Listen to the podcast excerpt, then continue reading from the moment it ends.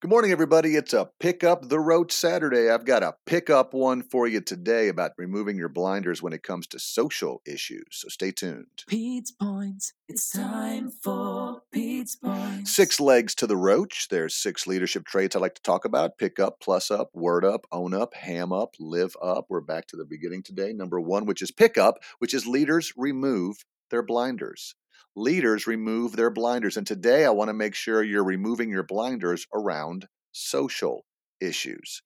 This is not a time for leaders to be putting their head in the sand. This is not a time for leaders to be saying, well, we've only got one or two African American employees, so I'm sure they're fine. I, don't really need to check in with them.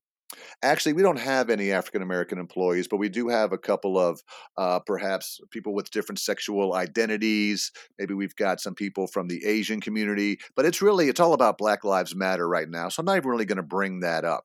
I think removing your blinders means taking down your blinders right now, looking around your organization and seeing what is happening in the world that is affecting the output of your employees.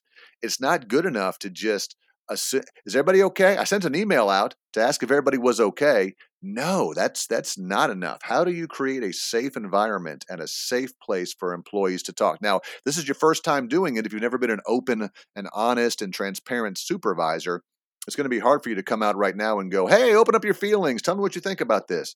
So you want to tread very lightly with this, but I think if there's ever a time to put your head in the sand and just keep your blinders up, it's not now. It's not now. There's too much going on in the world. There's too much happening around us. And it's important for us to remove our blinders and have the dialogue when our employees want to have that dialogue. That's what makes a great supervisor and a great